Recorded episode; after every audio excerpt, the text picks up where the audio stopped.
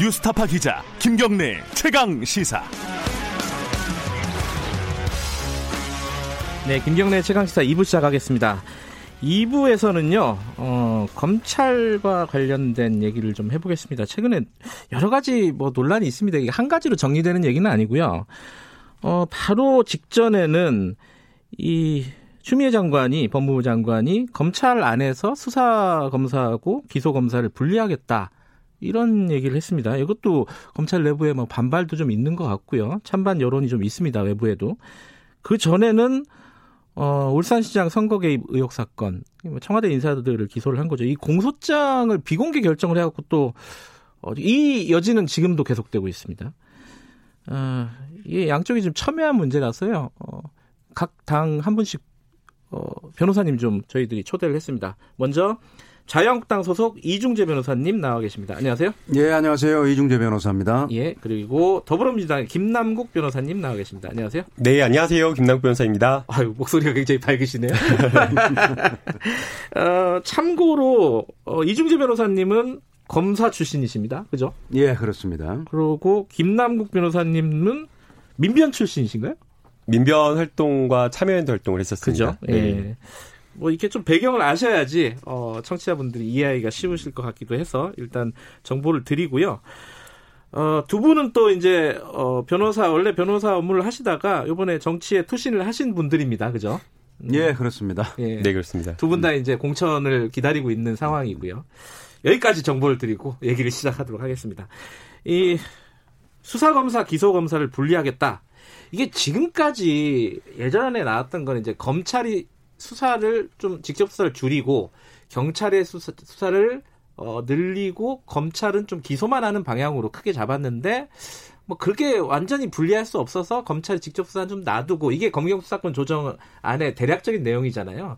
근데 이번은 좀 달라요. 검찰 내에 수사 검사하고 기소 검사를 분리하겠다. 이게 뭐 여당 쪽부터 먼저 여쭤보는 게 좋을 것 같아요. 이게 무슨 의미예요? 왜 이렇게 하는 거예요? 네, 지금 검찰이 다루고 있는 여러 가지 특수부의 중요 사건들은 네. 여전히 검찰이 직접 수사를 가능하도록 되어 있는데요. 예. 근데 이런 어떤 특수부의 사건이나 이런 수사들은 정치적 중립성이라든가 객관성이 굉장히 매우 중요합니다. 네. 그런데 검찰의 어떤 내부적인 중립성과 객관성을 담보할 만한 통제 장치가 지금까지는 없었다라는 거죠. 네. 그래서 이러한 어떤 내부적인 통제 장치를 만들기 위해서 이 수사와 기소를 분리하겠다라는 것인데요. 어, 가장 최근에 있었던 뭐 여러 가지 사건들이 있겠지만 아마 많은 분들이 기억하시는 거 이명박 정부 때 KBS 아니, MBC PD 수첩 사건을 좀 네. 생각을 하면 좋을 것 같습니다. 명예훼손 단순 명예훼손 사건이었는데요. 이 사건을 가지고 처음에 수사를 시작하는 초기부터 체포 영장을 발부해가지고 수갑을 채워가지고 이 구속 수사를 하는 그런 상황까지 있었고요. 네. 그 다음에 이 임수빈 당시의 전 부장검사였죠. 수사팀의 부장검사가 아 이거는 죄가 안 된다 불기소다라고 의견을 제시를 했는데 당시에 고위층 검찰의 대검의 고위 간부가 무죄가 나와도 아무 문제가 없는데 잘 알면서 왜 그러느냐라고 하면서 기소를 강제했다라고 이야기를 음. 하고 강요했다라고 이야기를 하고 있고요. 결국에 당시에 수사팀 이 임수빈 전 부장검사는 이에 반발하면서 옷을 벗는 그런 일이 있었는데요. 네. 어, 이러한 것들이 이제 과거사 대검 과거사 진상조사위원회에서 밝혀졌는데 결국에는 이런 어, 굉장히 정치적으로 중립성과 객관성이 담보돼야 될 사건에 대해서 오히려 목적성을 가지고 수사하는 부분에 대해서 제동장치 가치가 없다. 뭐 검찰 내부의 여러 인권 감독관이나 이런 것들이 있지만 실제로 어떤 실질적인 효과가 없기 때문에 음. 수사와 기소를 분리하는 방향으로 조금 내부적 통제 장치를 만들어 보자라는 의견 같습니다. 어, 일단 한 마디씩 듣고 시작을 해야 될 것 같습니다. 이중재 변호사님은 이 안에 대해서 어떻게 들으셨습니까? 음, 굉장히 생뚱맞죠. 생뚱맞다? 네, 굉장히 네. 생뚱맞죠. 어떤 부분요? 어, 지금 검찰이 그동안 네. 수십 년 동안 정치적 중립성을 훼손시키거나 아니면은 정치 권력의 영향을 받아서 부당한 결정을 했다고 의심을 받는 사건은 네. 결국은 검찰 스스로 정치 권력에 종속되거나 아니면 정치 권력과 인연을 맺은 사람들이 결제 라인에 있었기 때문에 사건이 왜곡됐다고 저는 생각을 해요. 으흠. 그렇기 때문에 이건 수사검사와 기소검사를 분리하지 못해서 일어난 문제가 아니에요. 그리고 예를 들어서 기소검사가 정치 권력과 깊이 결탁이 돼 있는 사람이라면 열심히 수사검사들이 수사를 해놔서 이거 기소해야 되는데 기소검사가 막아버리면 끝이에요. 그렇기 때문에 수사검사와 기소검사를 분리하는 게 무슨 정치적 중립성을 담보하고 객관성을 담보한다? 이거는 지금 뭐, 어, 합리성이 없는 주장이라고 보고요. 네. 오히려, 어, 검, 수사검사가 수사에 너무 매몰된 나머지 네. 자기 사건이 이거 굉장히 중요한 사건이다. 이거 무조건 기소를 해야 될 만한 사건이다. 이렇게 지나친 의혹을 가지고 있을 때는 지금 그걸 제어하는 장치가 이미 돼 있죠. 어떤 거요? 수사 검사보다 오히려 수사 경험이나 경륜이 풍부한 사람들이 결제 라인에 있단 말입니다. 그러니까 음. 수사 검사 외에 부장, 차장, 검사장이 아주 중요한 사건이나 법리가 복잡한 사건, 어, 증거관계 판단이 어려운 사건은 직접 기록 갖다가 보면 돼요. 꼼꼼하게. 그렇기 음. 때문이지. 그리고 뭐 어, 기소검사를 분리하지 못해서 일어나는 문제가 아니고요. 그 다음에 수사검사와 기소검사 분리 문제는 이건 검경 수사권 조정이나 이런 데 전혀 나오지 않았던 문제예요. 지금 어, 검경 수사권 조정에서 우리가 이제 이번에 그 개정을 한 법률 중에 하나가 이제 검찰청법인데 거기를 보면은 검찰의 직접 수사는 제한한다. 그러니까 뭐 대부분의 사건은 경찰에 1차 수사 종결권을 준다. 검사는 개입하지 말아라 이렇게까지 해놨단 말입니다. 그리고 네. 그러면 검사는 뭐 할 거냐?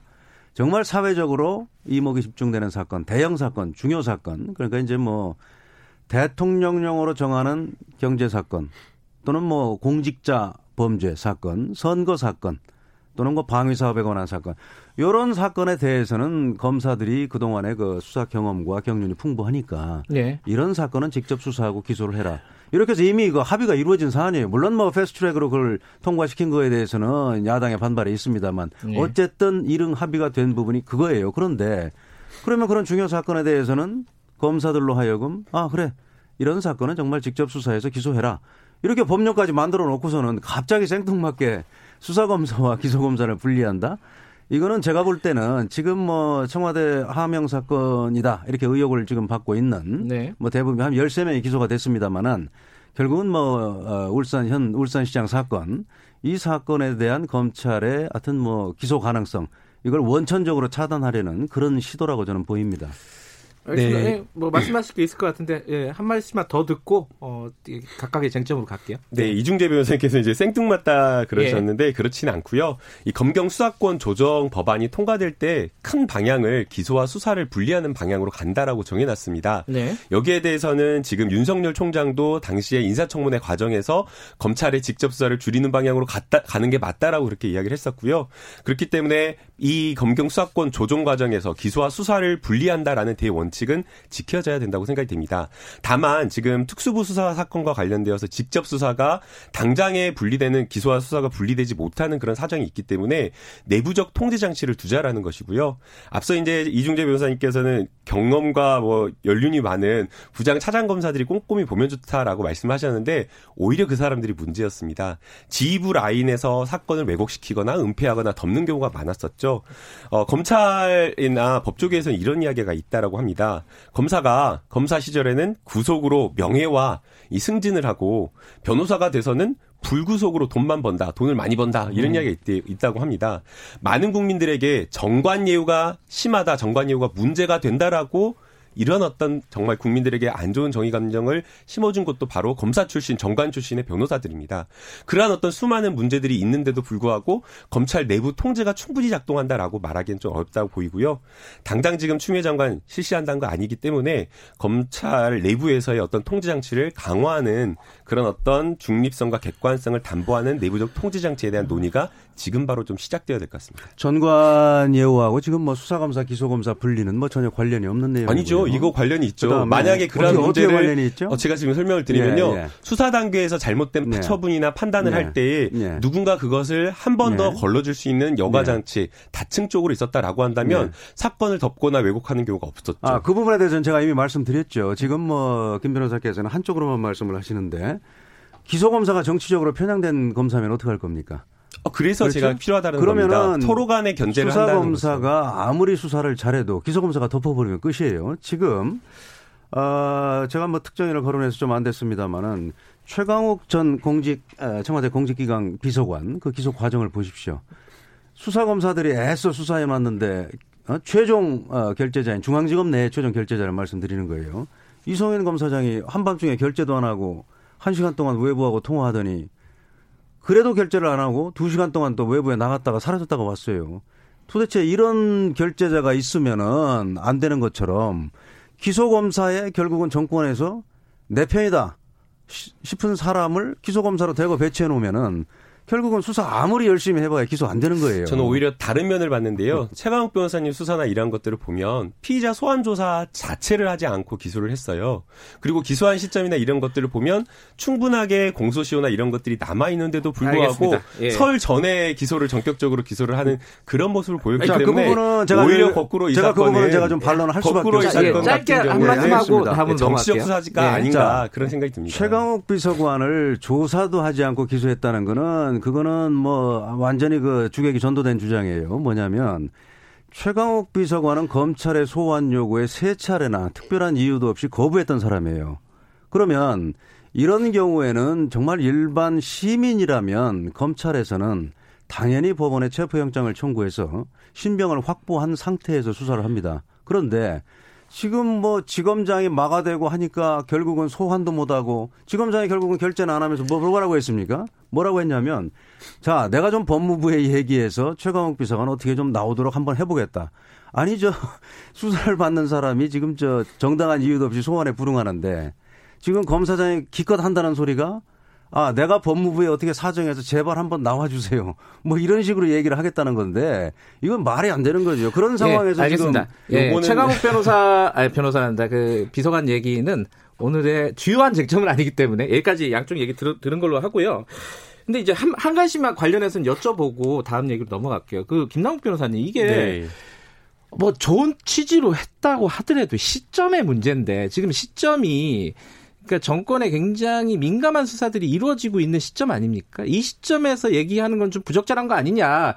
좀 더, 어, 예, 그, 법리적이거나 이렇게 논의를 거쳐가지고 나중에 해야 되는 거 아니냐라는 얘기에 대해서는 어떻게 생각하세요? 네, 사실은 뭐 공소장 비공개라든가 이런 것들이 정치적으로 민감한 시점에 그러니까 이루어지고 시점. 있어서 네. 부담이 되는 건 사실입니다. 네. 어떻게 보면 정치적으로 생각을 해보면 이게 과연 좋은지 네. 어, 그런 부분에 대한 평가도 다를 거라고 생각이 되는데요. 오히려 저는 이런 시점 때문에 이 공소장 비공개라든가 이런 부분에 대한 정치적 중립성과 독립성을 이야기하는 게 맞다라고 보입니다. 음. 어, 저는 개인적으로요 검찰이 이번에 출마한가 싶어요.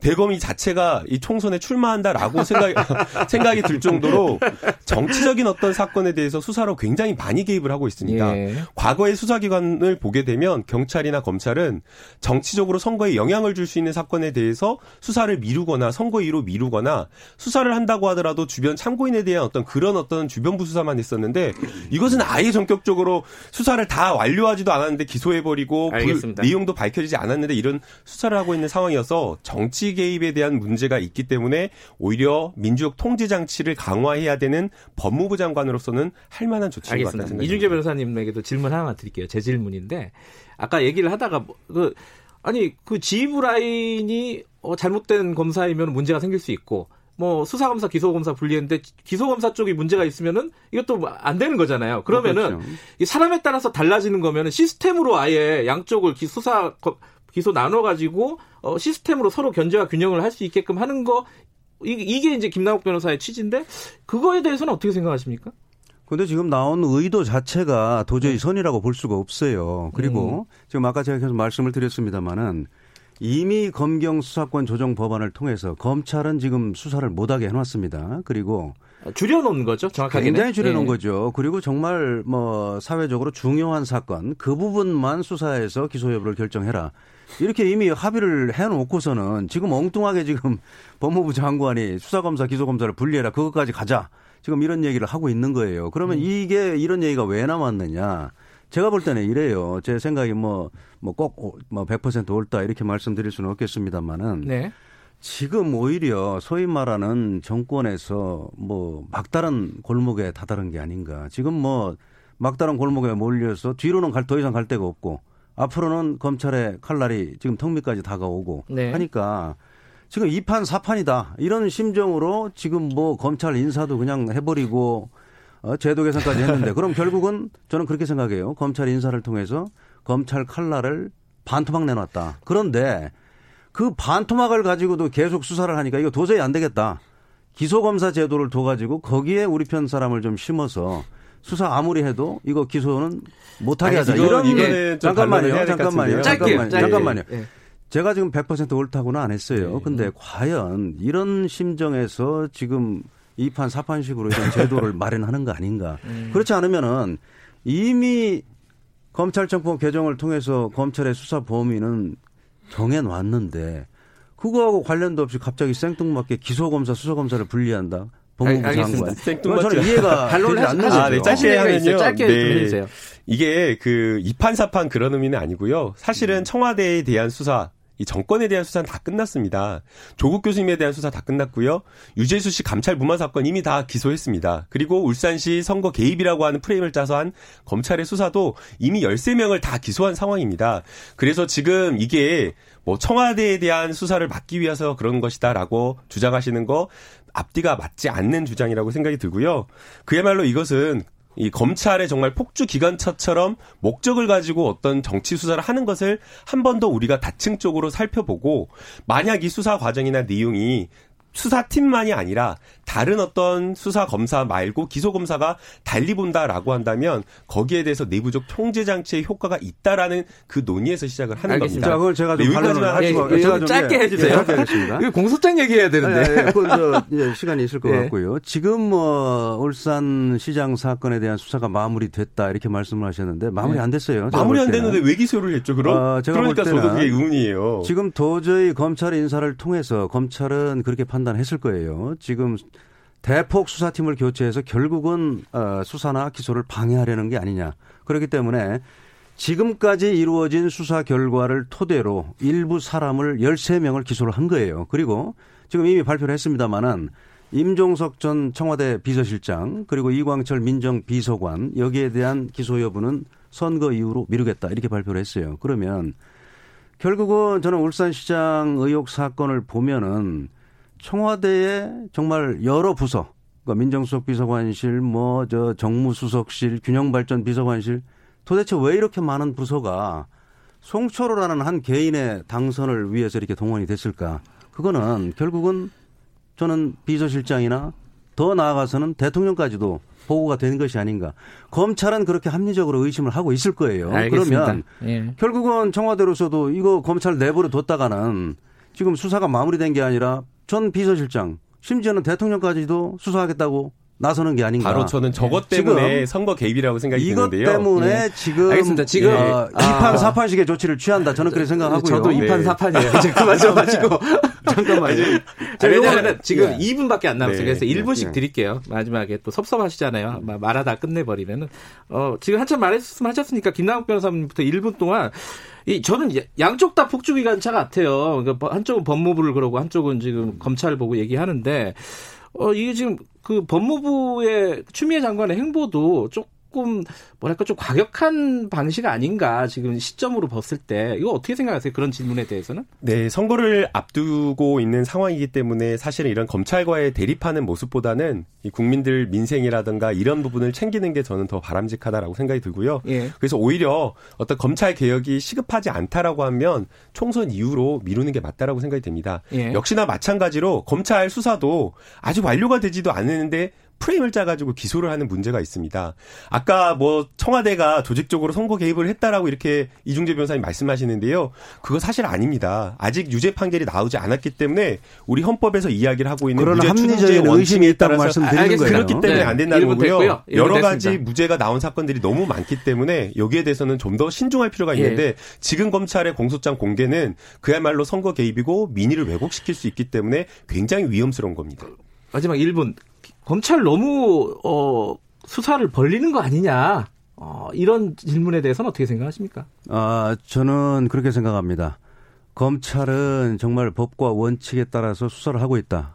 그런데 정치 권력이 검찰을 종속시키기 위해서 인사도 그렇게 뭐 정말 뭐 막무가내 식으로 해버렸고 그리고 지금도 끊임없이 검찰을 종속하기 위해서 어, 종속시키기 위해서 여러 가지 뭐 조치들을 뭐 궁리하고 뭐 그걸 시행하려고 시도하고 있다. 저는 저 어, 검찰 보고 자꾸 정치 행위를 한다고 하는데 정치 네. 권력이 제발 검찰을 내버려 둬라 이렇게 말씀드리고 싶고요. 만약 뭐 어, 이중재가 추미애 법무부 장관이라면 정말 좌고우면하지 않겠어요. 정말 법과 원칙에 따라서 좀 제발 좀 내버려 둬라. 음. 가만히 하고 있는 검찰을 왜 그렇게 흔들어대냐 이 말씀을 드리고 뭐 싶습니다. 두 분 다 할 말 많겠지만은 다음 주에 한 번 더 나오세요. 공소장 얘기도 못했으니까 두분 예. 어, 다음 주에 나와주시는 걸로 기대를 하고 빨리 마무리하겠습니다. 두 분 고맙습니다. 네, 감사합니다. 네, 고맙습니다. 김남국 변호사님 그리고 이중재 변호사님이었습니다.